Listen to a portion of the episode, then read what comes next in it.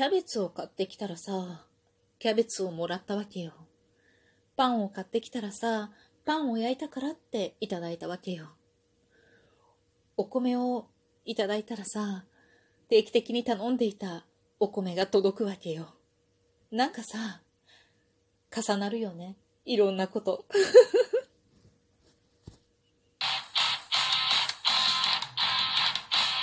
今日もなるようになるさ。こんにちは、アラフォー母ちゃんこと冬木玲です。この番組は私冬木玲が日々思うこと、本の朗読や感想など気ままに配信している雑多な番組です。谷蔵さん、指輪さん、あなた方へのお返しトークは、実はこの収録の一本前にあります。なんかね、通知がうまく働かなかったみたいで、チェック入れたんだけどね。入ってなかったみたいなの。で、今回のトークの方にチェックを入れさせていただいて、こっちでお知らせがいってると思うんだけれども、概要欄に1個前の収録貼っておきます。そこからよかったら聞いてください。タカさんと大五郎さんはそちらにもお返しトークしております。両方とも聞いてね。というわけで、今日はお返しトークいきたいと思います。そう。なんかさ、あの、重なる、このお返しトークの中でも重なって、今度はね、いい意味で重なってる部分っていうものがあったのでね、ちょっとそういう話もしたいかな まずは、えっと、これじゃないや。まずは、大五郎さんからいただいております。レイさん、こんにちは。ちゃんと毎回欠かさず聞いてますよ。笑い。多分9月はいろんな企業が半期決算なので忙しいのかなと勝手に思います。もろもろの理由により原材料が入らなかったり、入荷してもわずかだったりで売れる商品自体が減っているのに、年間で去年と同じ売上利益を確保しようと価格の改定などで鍵ずり回っていたりしています。ということで、例年に比べ今年の9月は去年と違うやったことのない仕事が山のようになったりしています。なってたりします。朝の納豆、逆に一食を変えてみては？僕は納豆そうめんや納豆うどんを食べたりもしてます。どんなでしょう？というわけで、ありがとうございます。そう、なんかさ、忙しいのはさ、そういうことなのよね。そういうことももちろんあると思うんだけど、私もね、今回ね、なんだかわかんないけど、今までさ、細々細々とやってきていた仕事が、なんかすごい3倍ぐらいの量になったりとかしていてね、なんかありがたいんだけどさ、ありがたいんだけど、なんで今みたいな。忙しいことも、いいことも悪いことも、やっぱり重なって起きるんだよね。そして納豆の話ね、もう何食べたらいいのよっていう朝ごはんの話をしたんだけど、納豆便利だからさ、でももうなんか飽きてきちゃったんだよねっていろんな納豆のレシピとかね、朝ごはんのレシピ教えてよっていう配信をだいぶ前にしたような気がするんだけれども、それでね、納豆ね、主食を変えるってすごいそうだよねって思って、なんかうち長男がさ、一番、まあ、いろいろと食べるわけよ。でも好き嫌いがなくって。で、その長男が、やっぱりさ、おなもう高校生だしね、お腹すくのよね、やっぱり朝ご飯じゃないとパンとか麺とかだと、なんとなくこう、なんていうの、腹持ち悪いじゃない？だから、こうお腹すくからやっぱご飯がいいなっていうので、なんとなく私もそういうタイプで、なんとなく朝はご飯を出していて、まあもちろん主食は別にあのパンでも、何でもシリアルでも好きなのに変えていいよとはみんなに言ってあるんだけれども、おかずがさ、なんとなくご飯のおかずじゃない？だからまあパンにするのはよくってもシリアルはちょっと違うかなみたいな感じになったりとかね。なんせお味噌汁ついてるしね。みたいな感じだから、な、なんだろうね。やっぱ、あれだったんだけど、主食変えるって納豆、納豆うどんとかね、納豆そうめんちょっとやったことなかったけど、まあ別に一緒よね。納豆うどんとか納豆カレーとか、確かに美味しいし、やるのよ。でも朝に出したことはなくって、もうなんていうかさ、そうか、主食を変えるのかとか思ってさ、もう、うちのさ、好き嫌いの一番多いさ、長男、ちょ、長女と次女はさ、麺大好きなのよ。もう、どや朝からこう、パスタみたいな感じで、ドカーンパスタみたいな。もうラーメンみたいな感じで 勢いで出してみたらさ、めちゃめちゃ食べる。なんだ、朝ごはん食べれるんじゃんっていうか喜ぶんじゃんみたいな感じで、まあ、それもありだなと思ってね、たまにはパスタの朝ごはんもいいなと思ってさ、長男はなんか、え、パスタみたいな感じだったけど、まあご飯もあるよ。スープだから、スープだから別にご飯に変えたっていいよね、みたいな、ちょっとおかずが寂しくなるような気もしたけど、おにぎりもつけて食べればいいんだよねって後で思った。っていうか今思った。パスタにしておにぎり足しとけばいいのよね。世話ないもんね。そういう風にしようかな。食卓もね、もうもっとバラエティに富んだものにすれば朝ごはんも楽しく食べれるということですよね。大五郎さんありがとうございます。そして、タカさんからいただいております。おはようございます。しばらく配信がなかったので、これは気圧の変化などで体調がかなり厳しいんだなぁと勝手に判断して、大丈夫ですか、あ大丈夫ですか？お便りをあえて送らずに山にこもってお祈りしながら ラジオ体操してました。ラジオ体操響いてるね。この配信を聞いて、レイさん推しの方々、推定2億人、すごいな。推定2人だよ。安心しておられるでしょう。納豆は苦手なんです。僕にも食べられる納豆を教えてください。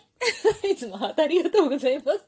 これ、後でさ、次の、次の、次の配信だったかどこの配信だったかわかんないけど、多分納豆のおすすめのレシピとか、私なんか言ったような気がするのよ。あれ、この配信で言ったのかわかんないけどさ、後で納豆興味持ち出して、納豆食べれるようになったよっていうお便りをいただいてるの、それまた後に紹介しますね。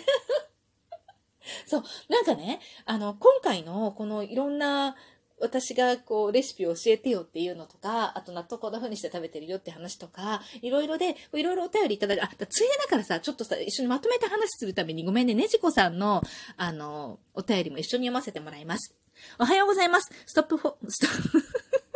おはようございます。ストップモーション大ネジこと、あれなんで読めないの？おはようございます。ストップモーション大ネジことネジコです。朝食の収録聞きました。うちの子供たち納豆は好きなのですが、朝は匂うからと食べてくれません。やっぱそうなんだよね。うちは匂うとか気にしてないんだけどさ。ここでさ、もうなんか女子力というかさ、人間力みたいな、っていうかなんていうか、センスというか、そこ問われてるよね。お弁当作りもあるし、朝は忙しいし、簡単に食べてほしいのですが、お弁当に卵焼きを入れるから朝食にまで卵というのもちょっとって思うんですよね。わかる。お弁当うちさ、今幸いさ、あのなんだろう、絶対的なお弁当は一人しかいないのよね。で、まあなんかそこで卵わかる、卵わかる、卵。ね、やっちゃうんだけどさ、なんか、あのー、お弁当に卵を入れるから、なんかその卵を朝食に出すっていうのはなんとなく気が引ける感じすごいわかる。あの、罪悪感を感じながら、なんか一人だからと思って他の三人関係ないからさ、卵出したりもするんだけど、ごめんね。とか言いながらさ、でもさ、来年からもしかしたらさ、お弁当税、来年、再来年からなんかもう3人ぐらいお弁当になるんだよね。となると朝食の卵はなしになるよねって思ってる。面倒で魚を食べてくれないというのも我が家と一緒です。そこで前日余った焼き魚、かっこ鮭やアジをほぐして、麺つゆと卵と刻み大葉をボウルに入れて、冷蔵庫に入れておき、朝そこに温かいご飯を入れて混ぜた魚のご飯を作ったところ、これは骨がないので子供たちも喜んで食べてくれましたっていうね。すごいよねって最後まで読もうね。喋ってたら終わんないからね。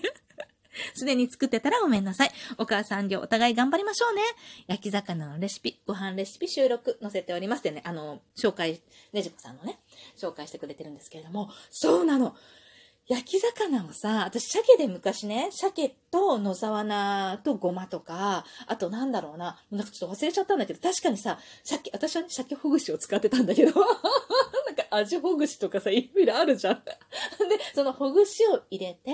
なんかその、いろんな適当な具材を入れて、で、味付けは、なるほどね、めんつゆね、醤油でこうやってたんだけどさ、そういう味付けをして、それで、こうご飯と混ぜて食べると美味しいよねっていうのを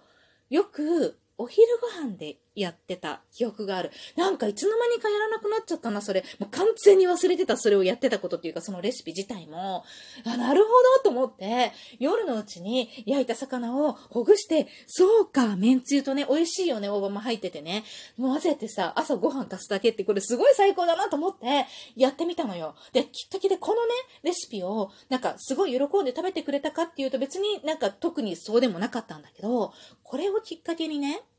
魚を結構食べてくれるようになったなと思うの。なんかこれをやったことがきっかけになったんだと思うんだけど、なんかさ、こ昨日なんてね、なんかシシャモ好きになってきたかもって。シシャモも魚でしょ？ちょっとさ、なんか魚の中ではさ、こうプチプチっていうか卵がメインみたいな感じがあって、ちょっとなんかイクラとかさ、とびっことかが好きなのとこう変わりないというか、あまり主に魚が好きになったっていう感じの種類の魚ではないと思うんだけれども、なんかね、きっかけになったと思うのよ。で、シシャモが好きになったって次女が言い出して、結構こう、あれ、シシャモ揚げたりとフライにしたりとかすると結構食べやすくってさ、よく食べるんだけど、シシャモをフライにしてなんか味をつけたり、まあもちろんそのままの時もあるんだけどさ、もうポン酢かけて食べといてみたいな時もあるし、もうそのままむしゃむしゃ食べる時もあるんだけど、なんかシシャモをすごい喜んで食べてくれるようになったし、それから、なんか長女に至っては、そう、骨なしの魚ってすごい大事なのよね。切り身で、骨がない切り身をちょっとさ、割高だけど買ってきて、で、それを焼くのね。いろんな味付けでさ、なんだっていいじゃん。なんか、もうな、なんだっていいじゃんって今なんかすぐ なんだっていいじゃんとか言いながら、もう今はこう思いつかないんだけど、まあ、照り焼きとかさ、味噌漬けとかそういう感じのでもいいし、なんかさ、あえて漬けとかなくてもさ、焼くときにちょっとこう、なんていうの？味噌でも、なんて溶いてさ、こうぐつぐつぐつっとするだけでさ、全然違うんだよね。なんかそういう風にして、なんか簡単に一手間、ちょっと一手間でできる、なんかしかも食べ方もパクッパクっていける？なんか肉とかってさ、何がいいかってやっぱりさ、こうパクって食べちゃってあと何も出さなくていいっていうことなんだよね。ほじくらなくていいっていう、そこのやっぱり手軽さっていうのも大事だと思うのよ。で、なんかそういうのも、今まで、なんだろうね、骨なしだろうがなんだろうが、魚みたいな感じだったんだけど、なんか、食べてくれるようになったわけ。だから、なんかいいきっかけになんかやっぱ言ってみるもんよね。ありがとうって感じで。で、タカさんもさ、さっきのあの、なんていうの？配信でさ、配信じゃないや、納豆をね、食べる苦手なんですっておっしゃってたけれども、その後の、その後にね、食べれるようになったとかって言って、いろんな何かきっかけに、で、その大五郎さんの試食変えてみてはっていうのをきっかけに、すごい朝ごはんも、なんとなく、なんか食べっぷりが悪くなってたんだよね。下3人だけなんだけど、長男はいつでもちゃんと食べるんだけどさ、なんか、こう、食べっぷりが悪くなってた朝ごはんの勢いもこう戻ってきたし、なんかその魚も好きになってきたっていうか、食べるようなきっかけになって、文句を言わなくなるきっかけになってきたんだよね。だから焼いてる方もさ、まあ食べないなーって思いながら焼いてたのもさ、なんか意外に、お、食べるじゃんみたいな感じになってきて、いろいろといい方向にね、回ってきたと思います。ありがとう